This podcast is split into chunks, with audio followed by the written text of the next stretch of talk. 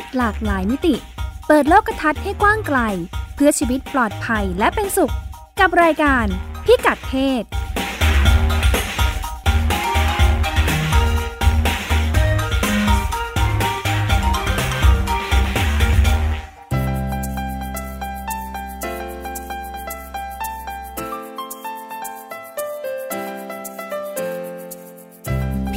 ศวันนี้ติดตามเรื่องเพศหลากหลายมิติกับเราได้ที่นี่ ไปติดตามการชุมนุมทางการเมืองยุคใหม่ กับบทบาทที่โดดเด่นของผู้หญิง รวมถึงประเด็นสิทธิทางเพศที่แทรกอยู่ในข้อเรียกร้องต่อการเมืองในระบบ เรื่องเล็กประเด็นใหญ่ นิเทศกาลสื่อเสียงปัญหาพื้นที่ไม่ปลอดภัยในเมืองใหญ่ กับเครือข่ายเมืองปลอดภัยเพื่อผู้หญิง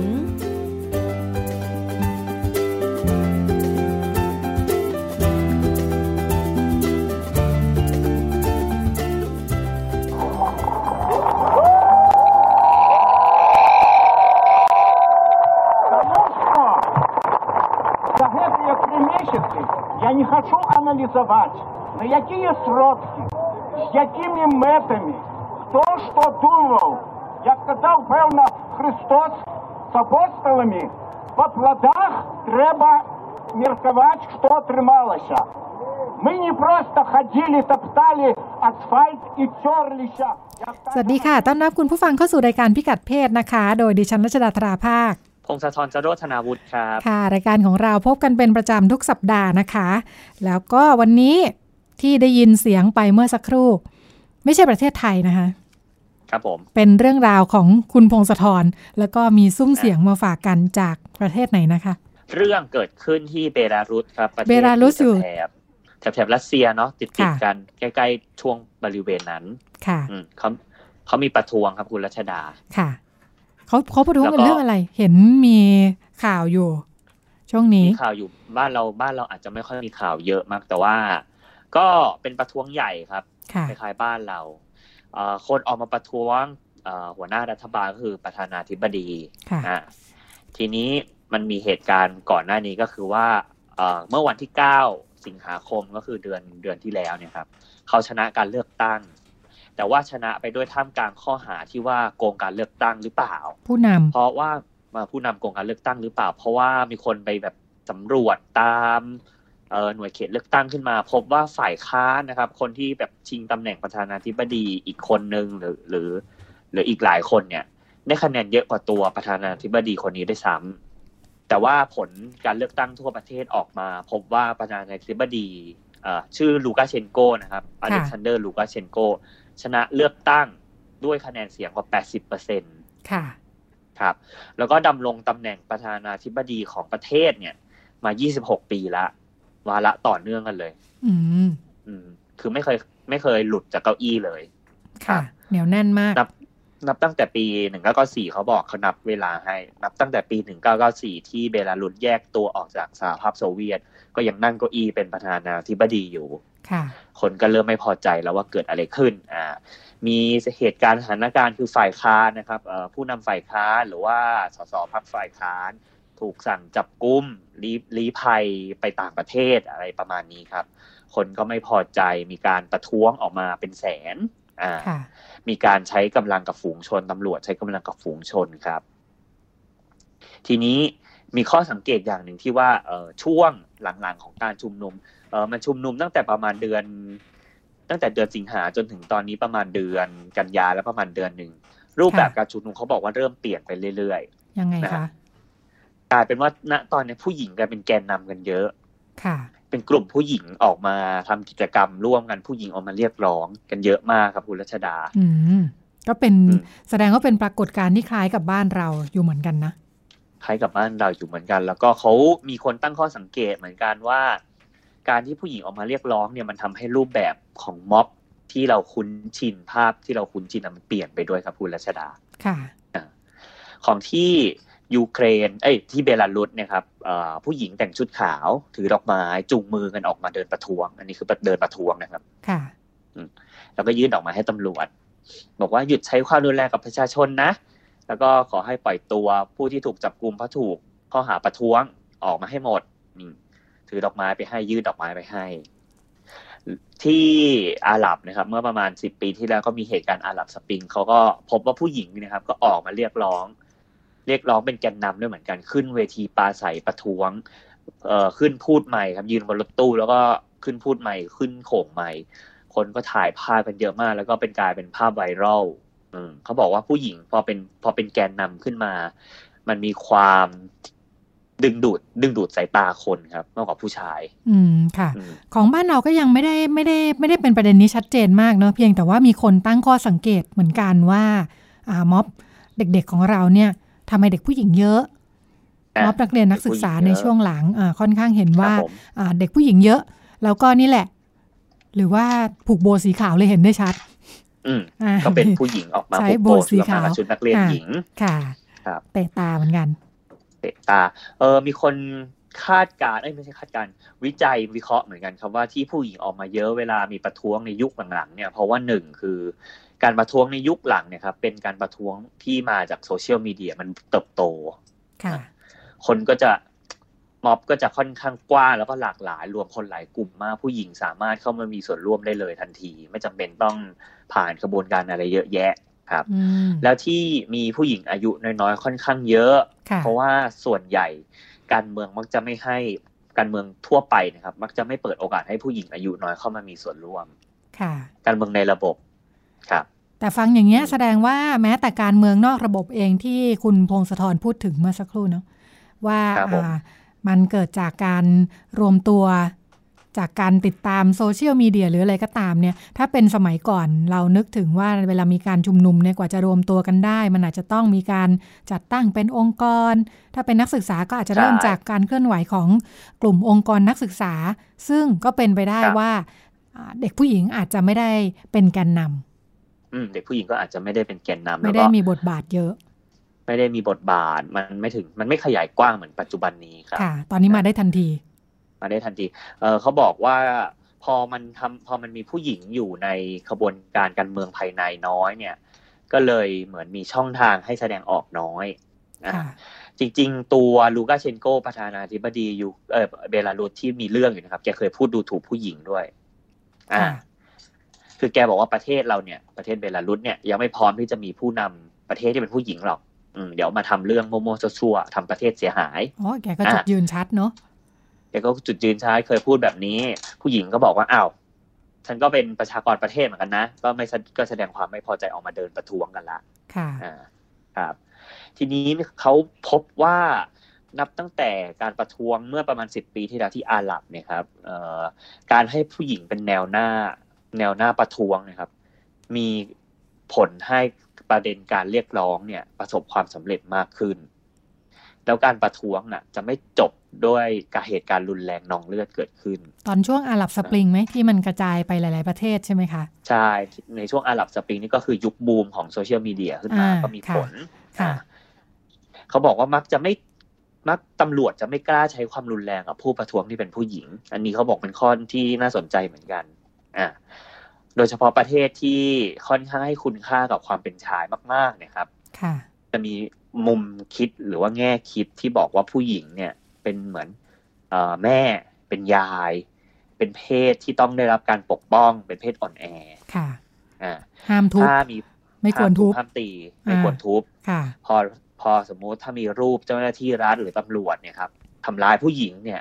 แล้วรูปนี้หลุดเผยแพร่สู่สายตาประชาชนคนจะโกรธมากอืมค่ะๆอืมประชาชนผู้ชายเฮ้ยคุณมาทุบตีผู้หญิงอย่างนี้ได้ยังไงผู้หญิงเป็นเพศอ่อนแอนะ คือประชาชนก็จะยิ่งโกรธค่ะครับ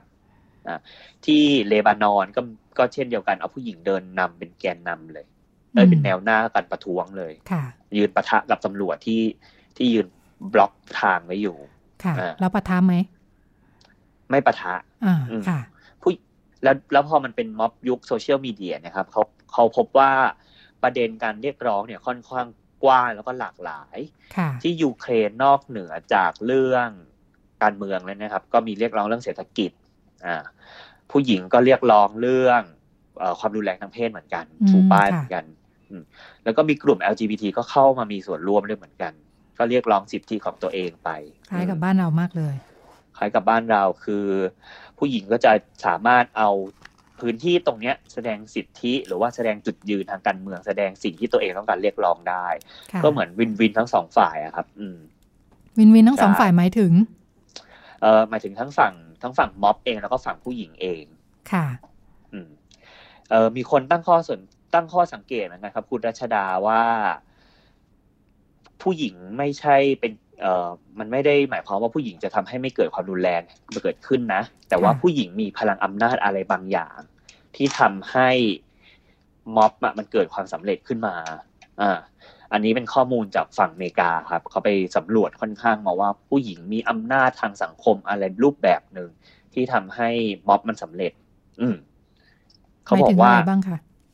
เขาบอกว่าผู้หญิงมีพลังอำนาจทางสังคมในรูปแบบผู้บริโภคค่อนข้างเยอะ ค่ะ อันนี้น่าน่าสนใจ คือสมมุติว่าเป็นการประท้วงบริษัทแห่งหนึ่งเนะครับ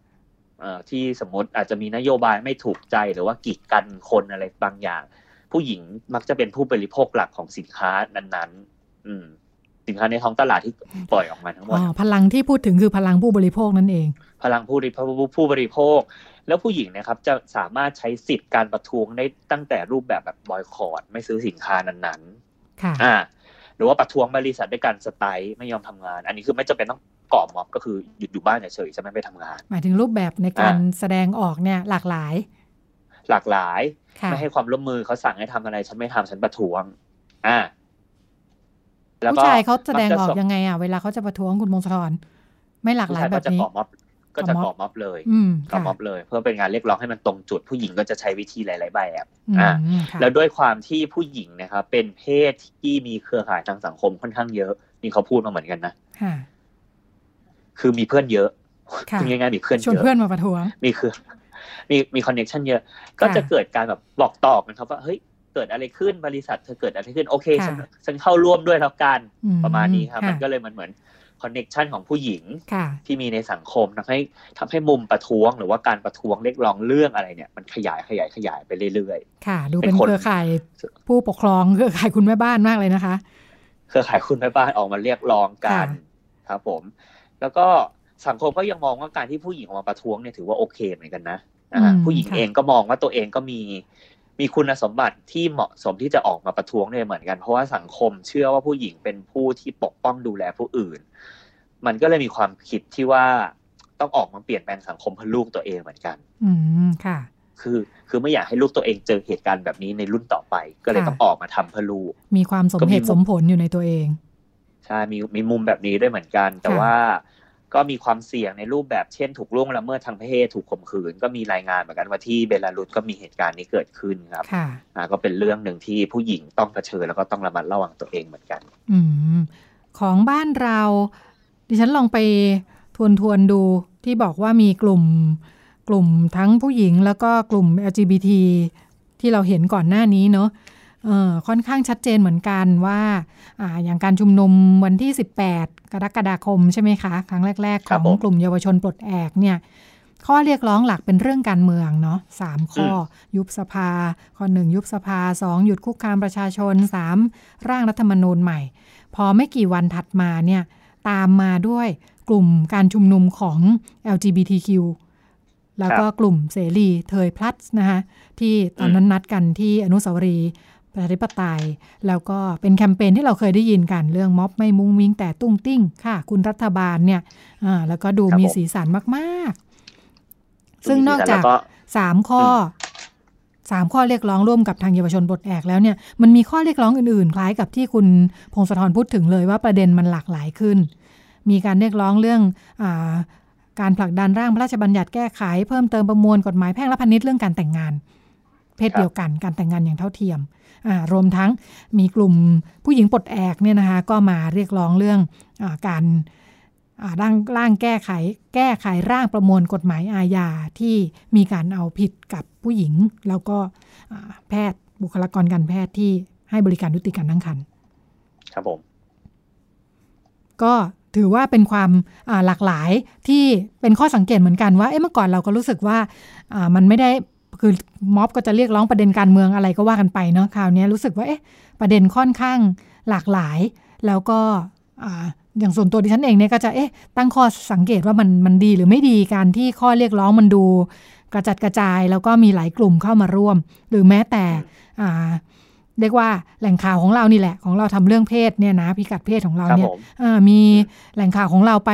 ถือประเด็นที่เราเคยคุยกันเนี่ยไปร่วมการชุมนุมเยอะเลย เรื่องอืมอาผ้าอนามัยก็มีเรื่องประจำเดือนก็มีว่ามันหลากหลายมากเลยค่ะ เป็นเป็นไหมประเด็นแบบอ่าทุกคน เออพอมันเป็นม็อบที่ไม่มีแกนนำนะครับเขาค่ะเขาก็พบว่าค่ะมันเป็นประเด็นที่คนคนในสังคมอะอยากชูอะไรก็ออกมาชูได้เลยค่ะ อยากเรียกร้องเรื่องอะไรก็ออกกันมา มันเป็นสิ่งที่ให้สิทธิเต็มที่ครับ เพราะเป็นการเรียกร้องในเชิงสิทธิ สิทธิในเนื้อตัวร่างกายหรือสิทธิมนุษยชนเองก็ตาม แต่มันมันถูกพูดถึงไหมคุณพงศธรว่าแล้วมันเรียกว่ามีประสิทธิภาพไหมในแง่การสื่อสารเชิงประเด็น เพื่อให้ได้ข้อเรียกร้องที่ต้องการเวลามันกระจัดกระจายขนาดนี้เอ่อถ้าเป็นในต่างประเทศเขาค่ะพบว่ามันก็มันก็ได้ถ้าถ้าเราได้ ถ้าเราได้ถ้าเอ่อประเด็นหลักเราผ่านไปก่อนประเด็นพวกนี้ก็จะตามมาเจ้าจริงเท่าที่สังเกตกันนะครับอืมค่ะคือเขาต้องการคือมันจะมีประเด็นแกนหลักประเด็นหนึ่งแหละ แล้วค่ะเขาเชื่อว่าถ้าประเด็นหลักนั้นนะได้ สิ่งที่อย่างอื่นที่เขาเรียกร้องสิ่งที่ต้องการ ก็เหมือนเป็นการซาวเสียงให้รัฐบาลรับรู้ว่าเนี่ยประชาชนต้องการสิ่งเหล่านี้อยู่นะค่ะอ่าต้องการให้รัฐบาลออกมาเปลี่ยนแปลงในตรงนี้ด้วยอืมประมาณนี้ครับ ค่ะ เหมือนเป็นจังหวะที่จะสื่อสารเนาะอืมค่ะ เป็นจังหวะที่เหมือนจะสื่อสารว่าจะพูดเรื่องอะไรออกมาค่ะเออที่ที่อเมริกาก็เหมือนกันนะครับ ที่มีวีเมนมาร์อ่าเดินขบวนอืมของค่ะผู้หญิง ตอนช่วงที่เมื่อคุณทำมาแรกใช่ก็เห็นผู้หญิงออกมาพูดออกมาเรียกร้องกันเยอะ ประเด็นหลักๆ คือไม่ชอบทำนั่นแหละๆค่ะคือแล้วก็ต้องการให้แกเปลี่ยนทัศนคติที่มีต่อผู้หญิง แล้วก็จะมีแทรกรุ่นแทรกนี่เข้าไปเรื่อยๆว่าเป็นเรื่องเออยุติตั้งครรภ์ เรื่องสิทธิอนามัยเจริญพันธุ์อะไรอย่างนี้ครับ ก็มีแทรกแทรกแทรกเข้าไปแต่ว่าโดยหลัก ๆ ก็คือต้องการให้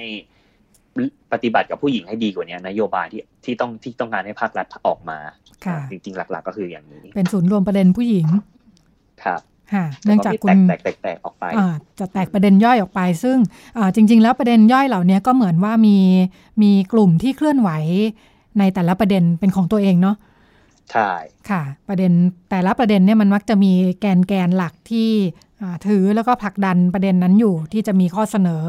อต่างๆ ก็จะเป็นจังหวะที่สื่อสารในช่วงที่ถือว่าจริง ๆ แล้วข้อเรียกร้องที่กระจัดกระจายที่เราว่าเนี่ยมันก็มักจะมีเป้าหมายหนึ่งพุ่งไปที่รัฐบาล เพื่อให้มีการแก้ไขเปลี่ยนแปลงเชิงเชิงนโยบายอะไรอย่างนี้อยู่แล้วนะคะ ครับผมอืมพร้อมกับเรื่องทัศนคติทำให้ดิฉันนึกถึง อันนี้ค่ะ คุณผู้ฟังและคุณพงศธรเคย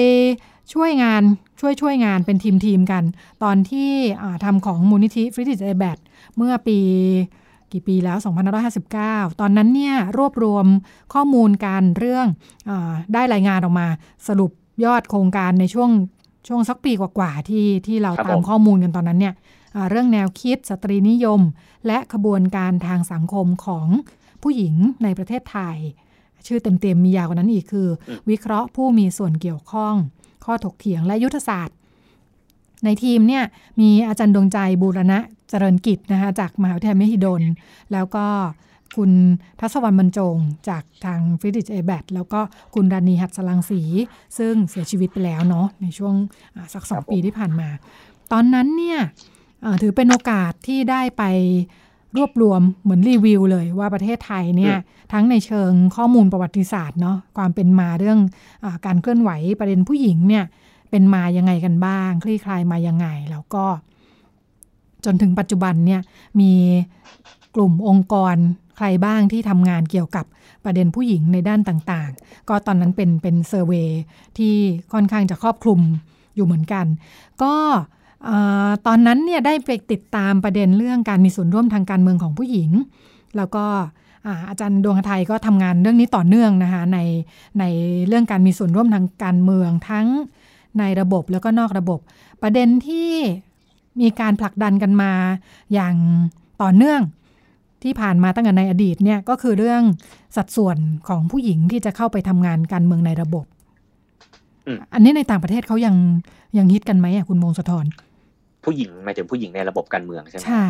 เรื่องสัดส่วนโควต้าพวกนี้ พูดกันเยอะแต่ว่าไม่ค่อยเป็น ถ้าถ้าเป็นประเทศพัฒนาแล้วจะค่ะถือว่าไม่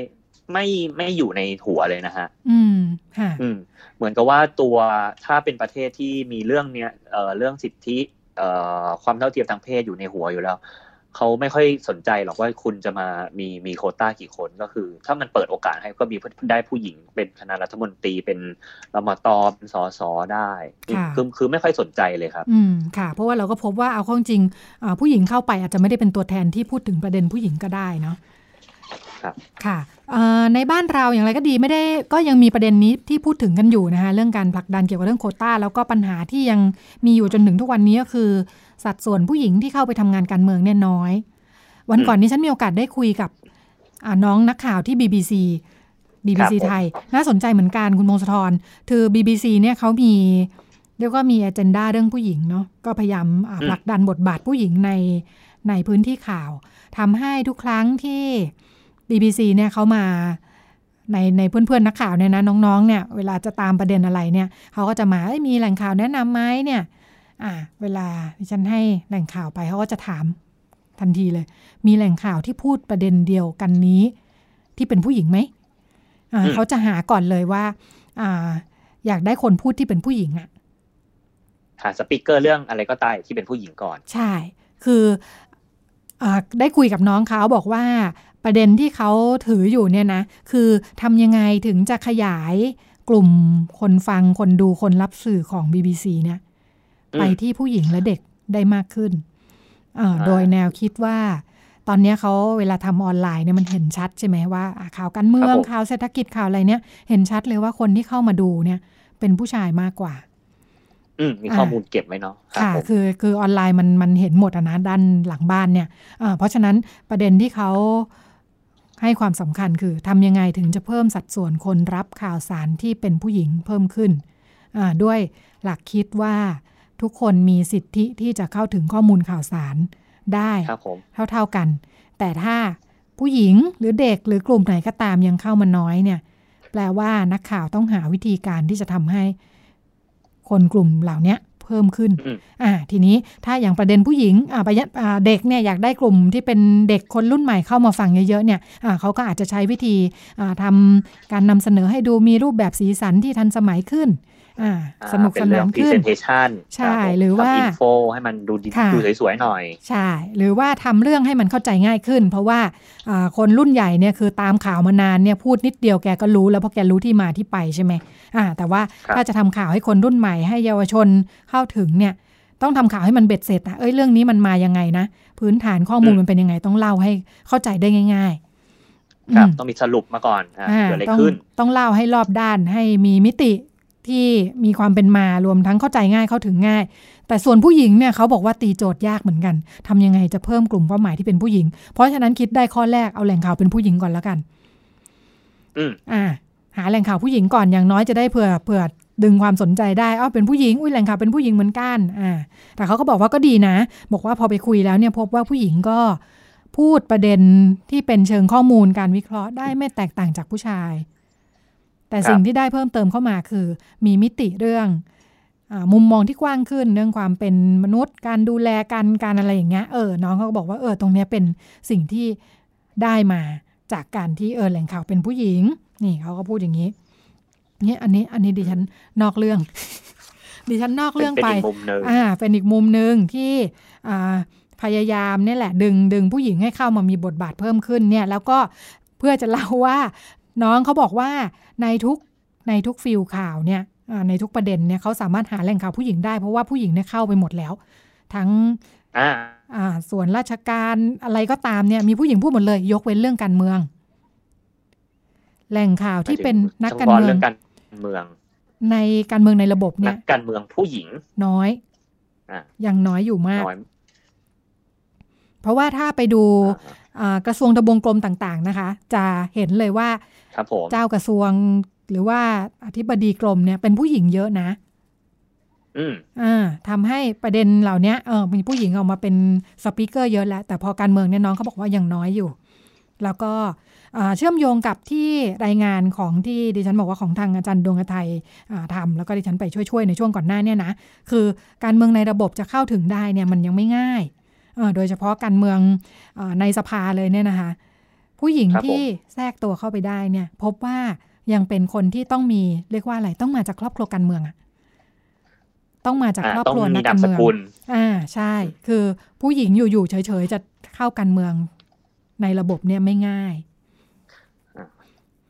อย่างไรแล้วก็ถ้าดีเป็นช่องค่ะอ่าคือถ้าสามารถหา เป็นช่องทางอื่นเรียกร้องเป็นสมมติการเมืองต้องระบบแล้วค่อยขยับตัวเองเข้ามาก็ยากเหมือนกันใช่ไหมฮะเอ่อยังเป็นยังเป็นไปได้มากกว่าเอ่อเพราะว่าอ๋อออย่างน้อยเป็นความเป็นไปได้ที่ถ้าคุณไม่ได้เกิดในตระกูลการเมืองเนี่ยเออมันต้องไปสร้างบทบาทข้างนอกเยอะหรือว่าอีกวิธีคือเป็นการเมืองทางตรงไปเลย คือการมีบทบาทโดยไม่ต้องเข้าไปใน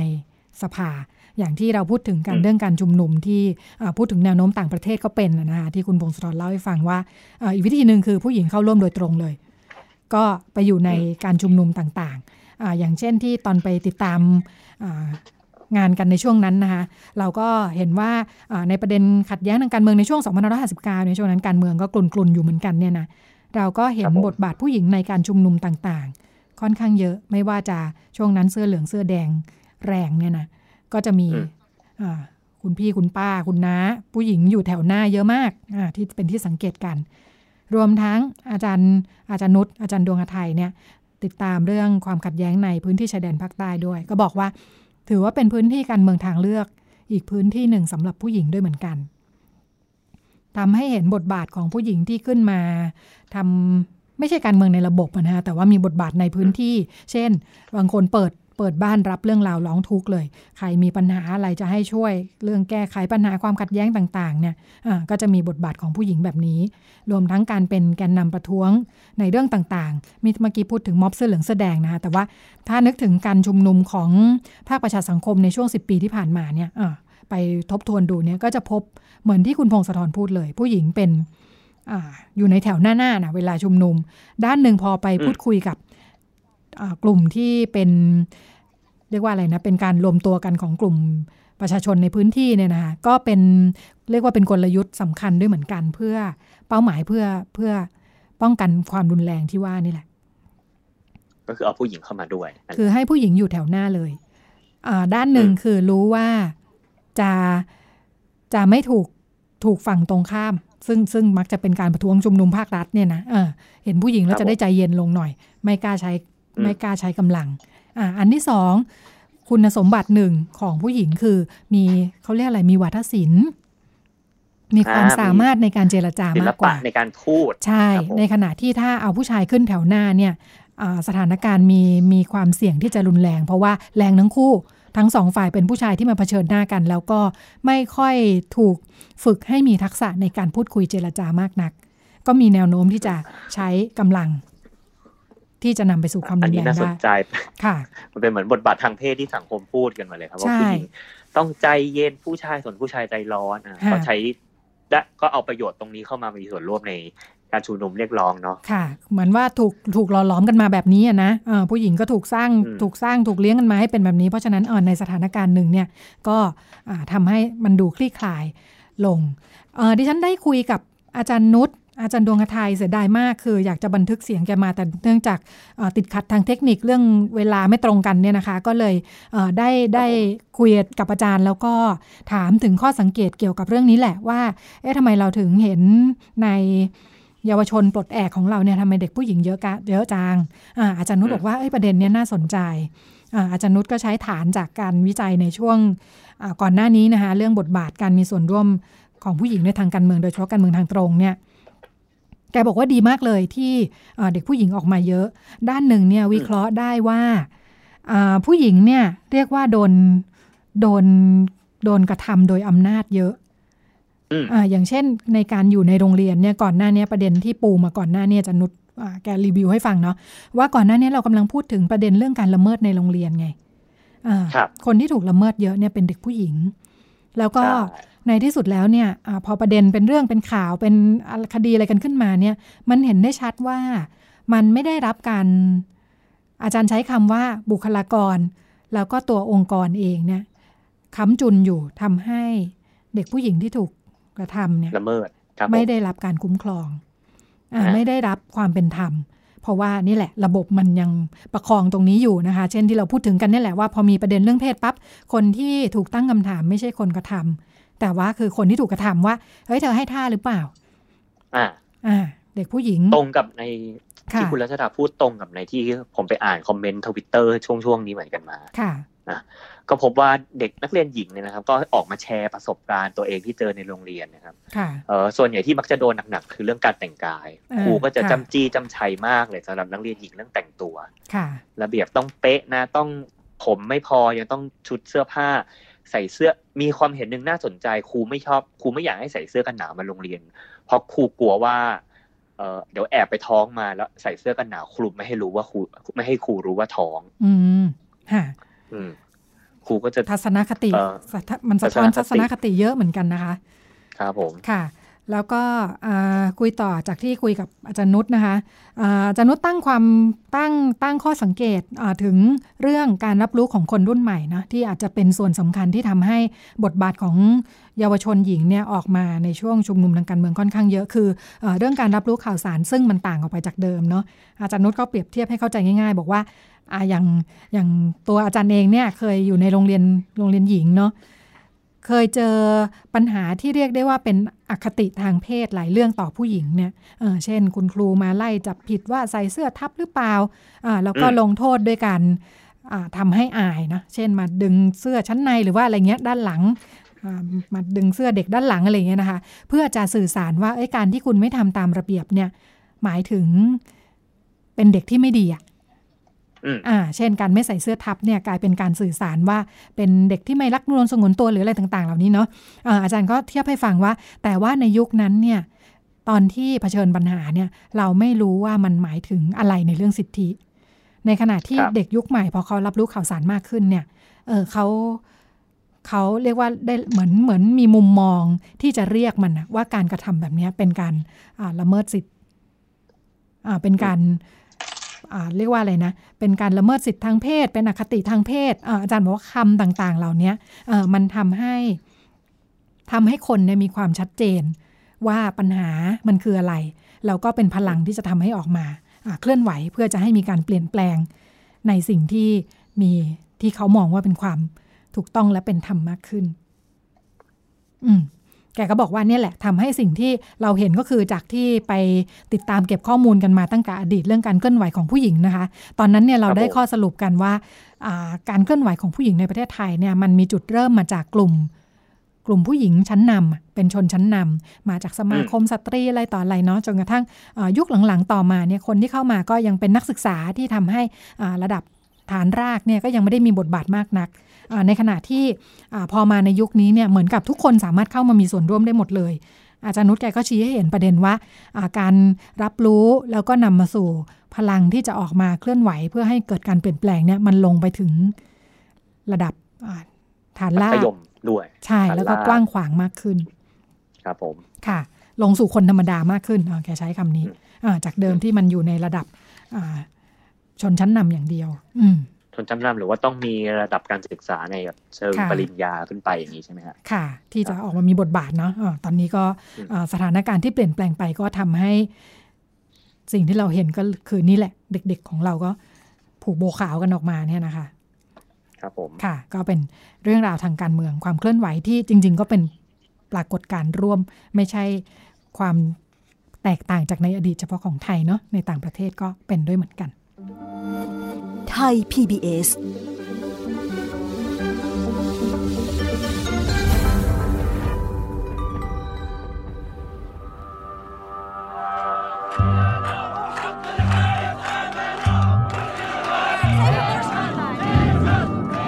It all started when I was working as a ship's doctor in countries where abortion was illegal. I'd seen a lot of women brought in because of illegal abortions. I could not observe that and just let it happen. So we built a mobile clinic so we could sail to international waters and legally help the women who made a safe abortion. to the harbor. We are here in solidarity with women who have been denied their human rights.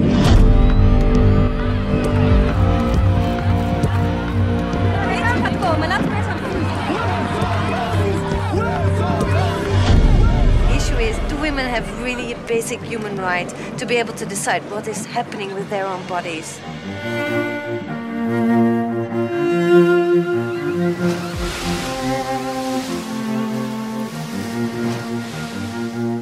The ship is a symbol of freedom, has always been. It's so clear if you speak to women what is really at stake and what's happening and why.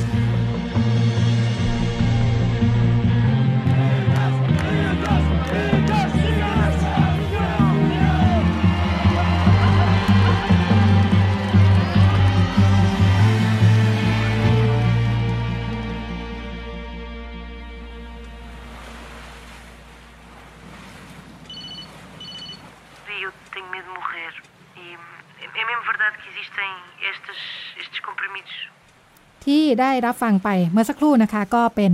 เทรลเลอร์นะคะจากภาพยนตร์อะเรื่อง Vessel Vessel The Vessel อ่า The The Vessel Vessel ฮะภาษาไทยเขามีแปลไหมครับคุณรัชดาเออดิจำฉันได้ว่าไม่มีเคยเห็นเหมือนกันนะอะไรเรือเรืออะไรยาวๆเนี่ยขออภัยไม่ได้นำมาฝากกันเนี่ยนะอ่าครับผมเนื่องจากเอามาฝากกันเนื่องจากในสัปดาห์หน้าไหมอืมวันที่ 28 กันยานะคะเป็นวันทำแท้งปลอดภัยสากลอ่าก็จะมีกิจกรรมนะคะ โดยกลุ่มทำทาง แล้วก็ Women on Web เครือข่ายสนับสนุน Women on Web ทางเลือกของผู้หญิงท้องไม่พร้อม แล้วก็คณะผู้หญิงปลดแอก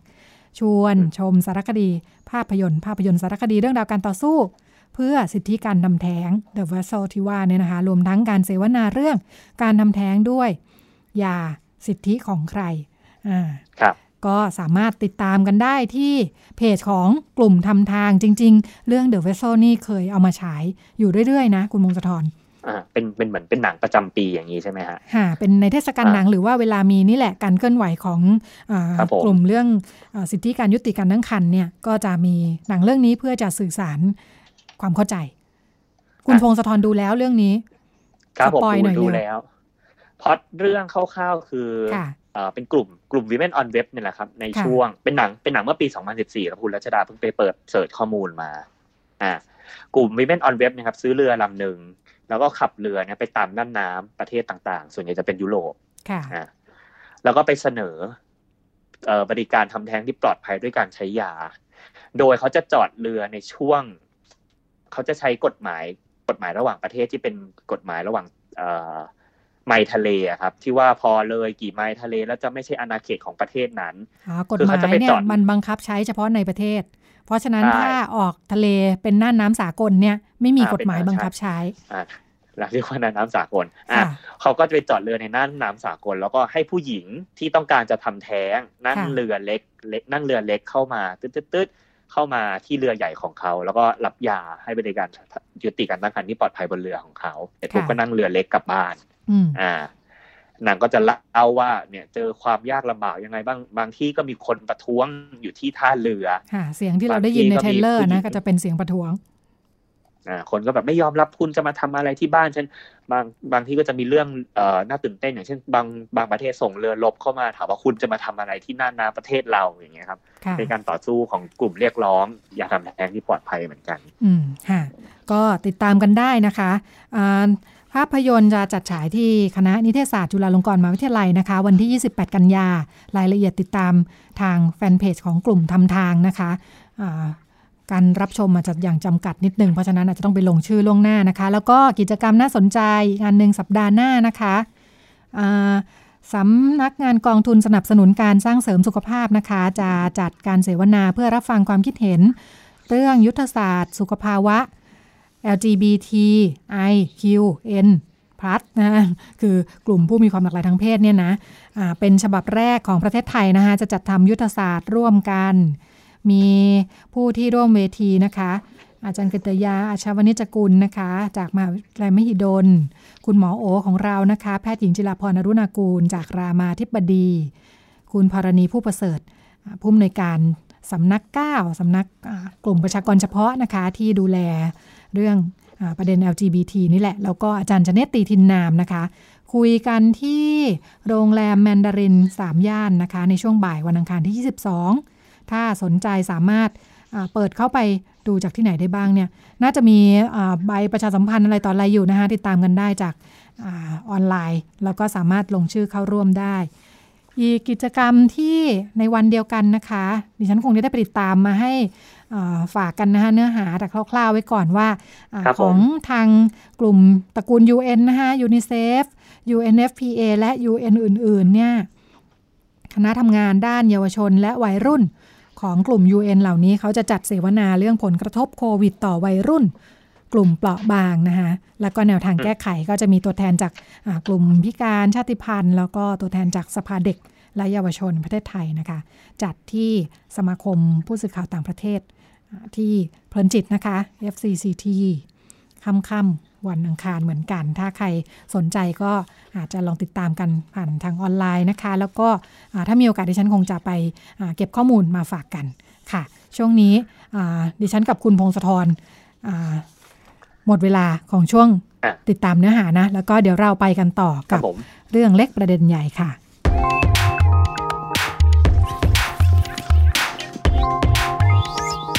เรื่องเล็กประเด็นใหญ่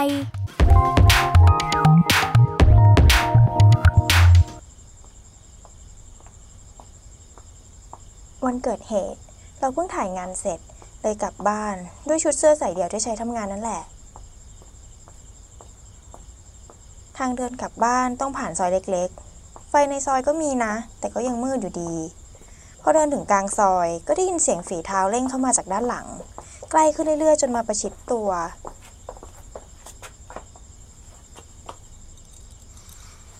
พอเราหันไปมองก็เจอผู้ชายคนหนึ่งเขายิ้มให้เราเปิดของลับให้เราดู มือเขาอยู่ตรงนั้นเลื่อนเข้าเลื่อนออก พยายามจะสำเร็จความใคร่เราพยายามวิ่งหนี เขาก็ยังวิ่งตาม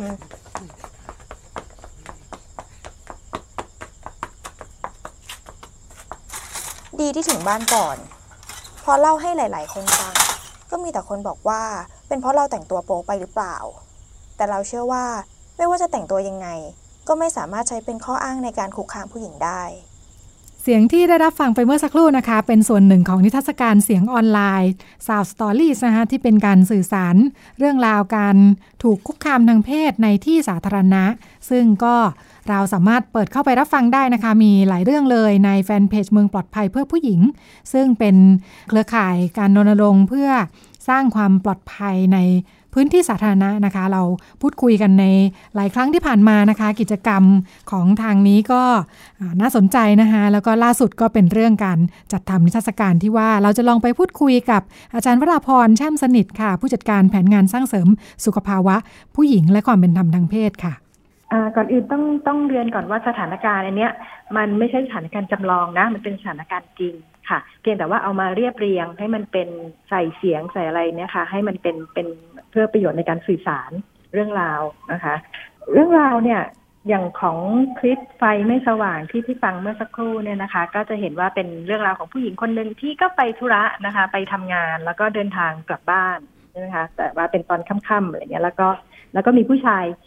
เดินตามมาแล้วก็มาสำเร็จความใคร่ระหว่างที่เขาเดินอยู่ในซอยทางที่จะกลับบ้าน ซึ่งเป็นทางที่เดินต้องเดินกลับทุกวันอะไรเงี้ยค่ะ ซึ่งซึ่งอันนี้ก็ โชคดีที่เขาก็หนีวิ่งหนีจนไปถึงบ้านทันใช่ไหมคะ แล้วก็เอาตัวรอดได้แล้วก็แต่พอไปเล่าเรื่องให้คนอื่นฟังเนี่ย คนก็จะบอกว่า เอ๊ะเพราะเธอใส่เสื้อวันนั้นใส่เสื้อสายเดี่ยวเพราะว่าไปเขาไปถ่ายงาน แล้วก็ใส่ชุดนั้นกลับบ้านอะไรเงี้ยค่ะ เพราะเธอแต่งตัวโป๊หรือเปล่าอะไรอย่างเงี้ยค่ะ นี่ก็จะเป็นปฏิกิริยาของคนรอบข้างค่ะ ก็เรื่องก็จะประมาณนี้ค่ะค่ะจริงๆแล้วทำหลายเรื่องใช่ไหมคะ ตัวคลิปเสียงค่ะ ค่ะ คือเล่านิดนึงว่างานไอตัวสารคดีเสียงที่เราเรียกว่า sound story นั่นนะคะ ก็คือเป็นงานต่อเนื่องเราทำพยายามจะเครือข่ายเมืองปลอดภัยเพื่อผู้หญิงเนี่ยรณรงค์ที่จะลดปัญหาการคุกคามทางเพศในพื้นที่สาธารณะเนี่ยจริงทำมาตั้งแต่ปี 60 61 ประมาณนั้นนะคะ แล้วก็จะจะให้ถึงปี 63 เนี่ย เราทำมา หลายลักษณะ เพราะว่าปัญหาเนี่ยมันไม่ได้แก้ได้เร็วๆใช่ไหมคะ ส่วนหนึ่งตอนแรกที่เราทำก็คือเราพยายามจะเก็บสถิติสอบถามคนที่ใช้ขนส่งสาธารณะอะไรเงี้ยค่ะ ใช้พื้นที่สาธารณะว่าเคยถูกคุกคามทางเพศไหมอะไรอย่างเงี้ยนะคะ เพื่อที่จะให้ให้ผู้ที่รับผิดชอบหน่วยงานต่างๆเนี่ยเห็นว่ามันเป็นปัญหาใหญ่นะ ไม่ใช่ปัญหาเล็ก ๆนะคะ อันนั้นก็เป็นเรื่องสถิตินะคะ เราก็พยายามไปรณรงค์ไปไปสื่อสารกับหน่วยงาน เช่น กระทรวงคมนาคม ในตอนนั้นเราเรารณรงค์ในเรื่องของความปลอดภัยบนขนส่งสาธารณะใช่ไหมคะจากจากภัยคุกคามทางเพศอะไรเงี้ยค่ะ แล้วก็พอต่อมาเนี่ยปีที่แล้วเราก็ทำกิจกรรมที่เรียกว่าปักหมุดจุดเผือกก็คือร่วมกับทาง n e c t e c h นะคะศูนย์อิเล็กทรอนิกส์แล้วก็คอมพิวเตอร์ของประเทศไทยเนี่ยนะคะ ก็ ทำเป็นเหมือนระบบที่คนจะส่งข้อมูลจุดที่เขาเห็นว่ามีความเสี่ยงต่อภัยคุกคามทางเพศเนี่ยผ่านเข้ามาทางไลน์แล้วก็ให้ถ่ายรูปบอกพิกัดมาได้อะไรนะคะแล้วก็รวบรวมนะคะซึ่งเราก็รวบรวมแล้วก็พยายามที่จะไปนำเสนอหน่วยงานที่เกี่ยวข้องนะคะ อย่างกทม หรือว่าไปคุยกับตำรวจท้องที่บางพื้นที่อะไรเงี้ยค่ะ แต่ว่าสิ่งหนึ่งที่ที่เรามองว่าเป็นจุดที่ยัง ขาดหายไปก็คือเรื่องของประสบการณ์ของคนที่ถูกคุกคามทางเพศ ซึ่งส่วนใหญ่ก็เป็นผู้หญิงนะคะ ค่ะ เพราะนั้นก็เป็นที่มาของการทำงานปัจจุบันเนี่ยว่าสถิติก็มีแล้วนะคะ จุดเสี่ยงว่ามันมีสภาพแบบไหนตรงไหนบ้างก็มีแล้วเนี่ยค่ะ แต่ว่าการแก้ไขเนี่ยมันก็ยังยังยังมาตรการมันยังไม่เรายังไม่เห็นมาตรการเข้มข้นนะคะ จากหน่วยงานที่เกี่ยวข้องแล้วเนี่ย ส่วนหนึ่งก็คือเรารวบรวมประสบการณ์จากคนที่เคยถูกคุกคามนะวิธีการของเราก็คือเราในช่วงแรกเนี่ยทีมก็จะลองสอบถามนะว่าว่าใครเคยมีประสบการณ์ ที่ถูกคุกคามทางเพศ แล้วก็พร้อมที่จะเล่าอะไรเงี้ยค่ะ แล้วก็ไปติดต่อขอสัมภาษณ์รับฟังเรื่องราว แล้วก็เอาเรื่องราวนั้นนะคะมามาทำเป็นสารคดีเสียง ค่ะ แล้วก็มีภาพประกอบด้วย แต่ว่าเน้นที่ตัวเสียงนะคะ ก็โดยโดยมีคนที่เรียกว่าเป็น เป็นศิลปินที่เขาทำเสียงประกอบอะไรเงี้ยค่ะ มาช่วยงานตรงนี้ก็ทำออกมาส่วนหนึ่งใช่ไหมคะแล้วก็เผยแพร่ออกไป แล้วก็หลังจากเผยแพร่แล้วเราก็จะเชื้อเชิญผ่าน Facebook ผ่านเว็บไซต์นะคะ ให้ให้คนที่ ดูที่ที่เห็นเนี่ย ถ้ามีประสบการณ์ลักษณะเดียวกันเนี่ยให้แชร์ข้อมูลเข้ามาค่ะ ก็จะมีคนแชร์เข้ามาออย่างที่ผ่านมาเนี่ยก็ประมาณสักยี่สิบกว่าเรื่องนะคะ แล้วเราก็เลือกบางเรื่องที่ที่คิดว่ามันให้เห็นสถานการณ์ที่หลากหลาย ก็เอามาทำเป็นสารคดีเสียงเพิ่มนะคะ แล้วก็แล้วก็เผยแพร่ผ่านทาง Facebook เครือข่ายเมืองปลอดภัยเพื่อผู้หญิง แล้วก็แล้วก็ทาง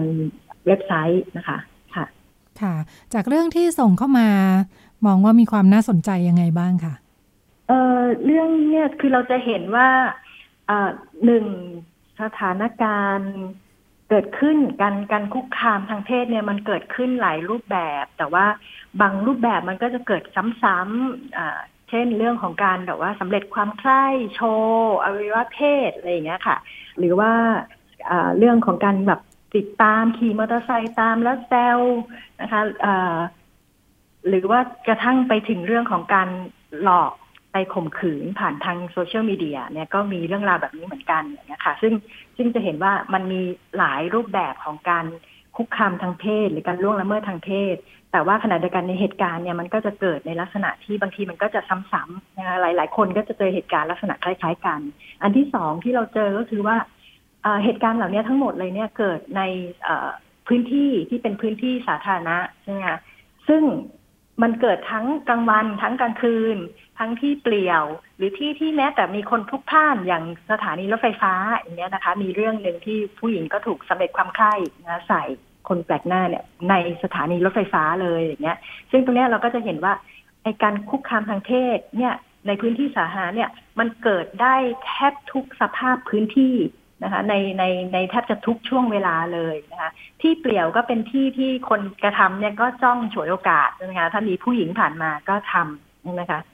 เดินตามหรืออะไรต่างๆ เนี่ยที่ที่คนทุกท่านก็กลายเป็นที่ที่เป็นช่องให้คนที่จะกระทำเนี่ยกระทำได้อีก เพราะว่าอาศัยความทุกข่าน แล้วก็คนอะจะไม่ได้สนใจกันนะคะในระหว่างที่เดินทางหรือว่าอะไรเงี้ยก็ก็ทำได้อีกนะคะ กลางวันก็ทำกลางคืนก็ทำอะไรเงี้ยเพราะฉะนั้นเนี่ยมันจะเห็นสภาพปัญหาจุดร่วมมันหนึ่งก็คือว่าปัญหาเรื่องคุกคามทางเพศเนี่ย มันเกิดจากการที่คนกระทำเนี่ย คือหนึ่งจ้องฉวยโอกาส หาจังหวะที่จะกระทำซึ่งโอกาสและจังหวะเนี่ย ให้เขาก็ทำเนี่ยมีได้มากนะคะ มีหลายลักษณะ เพราะว่าส่วนหนึ่งเพราะว่าทำแล้วเนี่ยไม่มีไม่ไม่เกิดอะไรขึ้นหนึ่งคนรอบข้างอะจะไม่สนใจ แล้วก็สองก็คือว่า พอทำแล้วเนี่ยค่ะ ไม่สามารถจะติดตาม เอาคนเหล่านี้มาลงโทษได้ เพราะว่าเจ้าหน้าที่จะแบบไม่ได้สนใจว่าเป็นเรื่องสำคัญที่จะต้องไปติดตามนะคะ หรือว่าต้องวงจรปิดหรืออะไรหลักฐานหาไม่ได้อะไรทำนองนี้ค่ะ ก็ความไม่ไม่ได้เอาจริงเอาจังในการติดตามเอาตัวคนเหล่านี้มาลงโทษเนี่ย ก็ทำให้คนเหล่านี้ก็ก็ได้ใจนะแล้วก็มีโอกาสที่จะจ้องกระทำซ้ำอะไรลักษณะแบบนี้ค่ะ อันนี้นี่คือสภาพปัญหาที่เราเห็นนะคะ ค่ะ อพอเผยแพร่ออกไปแล้วฟีดแบ็เป็นยังไงบ้างคะคลิปเหล่านี้ ค่ะ ก็มีคนส่งเรื่องราวเข้ามาอย่างที่เล่านะคะ ก็เอ่อแล้วก็ส่วนใหญ่เนี่ยส่งส่งก็เล่าเหตุการณ์ แล้วก็ส่วนใหญ่ก็คือก็เป็นเหตุการณ์ที่มันเกิดขึ้นแล้วเขาก็อาจจะมีบางคนไปแจ้งความนะคะหรือว่าพยายามที่จะดำเนินการบางอย่าง แล้วก็บางส่วนอาจจะไม่ได้แจ้งความอย่างเงี้ย แต่ว่าก็ก็คือระบบการติดตามผู้กระทำผิด การคุกคามทางเพศในบ้านเราเนี่ยมันยังไม่เข้มแข็งอะเพราะฉะนั้นส่วนใหญ่ก็จะเป็นเรื่องที่แบบว่า พอผ่านเลยไปแล้วเนี่ยผู้หญิงก็ได้แต่เหมือนกับหวัดกลัวนะคะหรือว่าต้องระวังตัวเองมากขึ้น แต่ว่าเอาจริง ๆ มันก็อาจจะไม่ได้ช่วยมากนะเพราะว่าเพราะว่าสภาพแวดล้อมอื่น ๆ หรือว่าคนที่ต้องจะกระทำก็ยังต้องกระทำแล้วก็กระทำได้อยู่อะไรอย่างเงี้ยค่ะนั้นเนี่ยเรื่องที่ส่งเข้ามาที่เราเนี่ยส่วนใหญ่ก็เลยเป็นลักษณะว่าเขาอยากจะมาเล่าอะ เล่าว่าเขาเคยเจอแบบนี้แล้วทำให้เขารู้สึกแย่ยังไงอะไรอย่างเงี้ยค่ะ แต่ว่าสิ่งที่เราสื่อสารกับคนที่เป็นผู้ติดตาม Facebook ติดตามสื่อที่เราสื่อออกไปก็คือว่าเรารวบรวมเรื่องเหล่านี้เพื่อที่จะไปหาทางแก้ไขนะ หาทางที่จะนำเสนอกับหน่วยงานที่เกี่ยวข้องอย่างนี้ยค่ะ ซึ่งซึ่งก็ที่ผ่านมาก็ได้มีการเข้าพบกับรัฐมนตรีมหาดไทยเพื่อที่จะ ให้นำเสนอข้อเรียกร้องให้เห็นความสำคัญของเรื่องนี้ว่าเป็นประเด็นเรื่องความปลอดภัยของพลเมืองค่ะ ค่ะ มีคำแนะนำสำหรับการเอาตัวรอดแบบว่าตอนเผชิญเหตุไหมคะ ค่ะ อันนี้เราก็เรียนรู้จากจากประสบการณ์นะคะจากคนที่แชร์ประสบการณ์กับเราเนี่ยคือทุกทุกเรื่องถ้าลองไปฟังนะคะลองติดตามผ่านทาง Facebook Page เมืองปลอดภัยเพื่อผู้หญิงก็ได้นะคะ ก็คือก็จะมีเรื่องราวเหล่านี้อยู่เนี่ย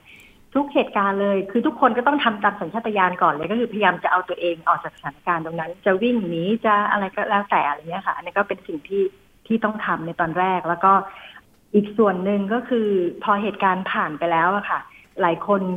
ในที่เล่าเรื่องให้เราฟังเนี่ยเขาก็เริ่มรู้สึกแล้วคือคือถ้าเป็นเมื่อก่อนเนะ่ยเราเราเจอเหตุการณ์ลักษณะนี้ใช่ไหมคะเราอาจจะรู้สึกว่าแบบ โอ้ซวยจังเลยแบบโชคร้ายทำไมต้องมาเจอแบบนี้ แต่เราก็ไม่รู้จะทํำยังไงนะคะแต่ตอนนี้หลายคนเนี่ยเลือกที่จะแจ้งแจ้งความดำเนินคดี จับได้ไม่ได้ขอให้แจ้งไว้ก่อนอย่างเงี้ยค่ะ เพื่อให้มันเป็น เป็นมีบันทึกอะว่ามันมีเหตุการณ์เหล่านี้เกิดขึ้นในพื้นที่เหล่านี้อย่างเงี้ยค่ะ ซึ่งอันนี้ก็ก็เป็นอันนี้เราก็เรียนรู้จากคนที่เขาเจอเหตุการณ์นะว่าเขาจัดการยังไงเงี้ยค่ะ ซึ่งอันนี้ก็ค่อนข้างจะเป็นเรื่องยากเหมือนกันว่าแบบเอ๊ะเจอเหตุการณ์อย่างนี้ทำยังไงอย่างเงี้ยก็ส่วนใหญ่ก็ต้องต้องอาศัยสัญชาตญาณแล้วก็แบบพยายามที่จะพาตัวออกจากจากจากสถานที่จากสถานการณ์ตรงนั้นนะคะก่อนหรือว่าถ้ามีวิ่งไปพยายามที่จะ หนีไปหรือว่าออกไปวิ่งไปในทางที่มีคนทุกท่าน แล้วพยายามที่จะส่งสัญญาณให้คนรอบข้างรู้ เช่น แบบพูดเสียงดังว่าทำอะไรหรือว่าให้คนรอบข้างรู้ว่ามีเหตุเหตุไม่ดีเกิดขึ้นกับเราอะ มีเรื่องของการคุกคามทางเพศเกิดขึ้นกับเราอะไรเงี้ยค่ะ อันนี้ก็จะเป็นแนวทางที่เราเราได้เรียนรู้จากเรื่องราวที่มีคนส่งเข้ามาค่ะ ค่ะ จากที่รวบรวมเรื่องราวมาส่วนมากเขาเอาตัวรอดกันยังไงคะค่ะก็เนี่ยค่ะ ก็ก็คือ หนีพยายามที่จะหนีพยายามที่จะก็ก็ต้องต้องใช้วิธีนี้เป็นส่วนใหญ่ค่ะพยายามวิ่งหนีขี่มอเตอร์ไซค์เร่งเครื่องหนีอะไรเงี้ยก็แล้วก็แล้วก็แบบพยายามที่จะไปในที่ชุมชนในลักษณะเนี้ยค่ะ แล้วก็พอหลังเหตุการณ์ก็อย่างที่บอกว่าหลายคนก็ไปแจ้งความดำเนินคดีซึ่งซึ่งมันมีกฎหมายรองรับตรงนี้อยู่นะคะ ก็ก็ตรงนี้ก็เป็นจุดที่หลายคนทำอะไรเงี้ยค่ะ ค่ะ อย่างที่เรางานที่เราทำทั้งหมดเนี่ย คืองานตั้งแต่เรื่องเผือกเรื่องเรื่องปักหมุดจุดเผือกเรื่องซาวสตอรี่อะไรต่างๆสารคดีเนี่ย สิ่งที่เราพยายามทำเนี่ยคือไม่ใช่แค่ให้เห็นเรื่องราว อย่างที่บอกว่าเราพยายามจะผลักให้มันเกิดการเปลี่ยนแปลงในเชิงของระบบของเชิงนโยบาย เพราะว่าเราก็มองว่าเรื่องแบบเนี้ยใครเจอเนี่ยใช่ไหมคะแก้สถานการณ์เฉพาะหน้า แต่ว่าจะรอให้คนที่เจอเนี่ย ถ้าโชคร้ายก็ก็หนีเอาตัวรอดเราเอง รอดได้บ้างไม่ได้บ้างเนี่ยเราว่ามันไม่พอเพราะฉะนั้นเนี่ยสิ่งที่เราพยายามรวบรวมเรื่องราวเหล่านี้ไม่ใช่แค่แค่แบบให้มีเรื่องราวมาเล่า แต่ว่าเราจะยกระดับเรื่องราวเหล่านี้เพื่อไปเสนอกับหน่วยงานที่เกี่ยวข้องว่า อันนี้เป็นเรื่องสำคัญนะ เรื่องการคุกคามทางเพศในพื้นที่สาธารณะเนี่ยเป็นเรื่องความไม่ปลอดภัยของพลเมือง ซึ่งคุณต้องดูแลค่ะ ค่ะ อาจารย์วราพรก็มาพูดคุยให้เราฟังนะคะ ถึงงานของเครือข่ายรณรงค์เมืองปลอดภัยเพื่อผู้หญิงซึ่งเป็นความร่วมมือ ระหว่าง Action Aid ประเทศไทยนะคะ สมาคม เพศวิถี แผนงานสุขภาวะผู้หญิงและความเป็นธรรมทางเพศ รวมทั้งมูลนิธิหญิงชายก้าวไกล และเครือข่ายสลัมสี่ภาค ก็เป็นเรื่องราวที่นำมาฝากกันในช่วง เรื่องเล็กประเด็นใหญ่นะคะ แล้วก็วันนี้พิกัดเพศหมดเวลาแล้วค่ะดิฉันลาคุณผู้ฟังไปก่อน สวัสดีค่ะ ติดตามรายการได้ที่ www.thaipbspodcast.com แอปพลิเคชัน Thai PBS Podcast หรือฟังผ่านแอปพลิเคชัน Podcast ของ iOS Google Podcast Android Podbean SoundCloud และ Spotify ติดตามความเคลื่อนไหวของรายการและแสดงความคิดเห็น โดยกดถูกใจที่ facebook.com/thaipbspodcast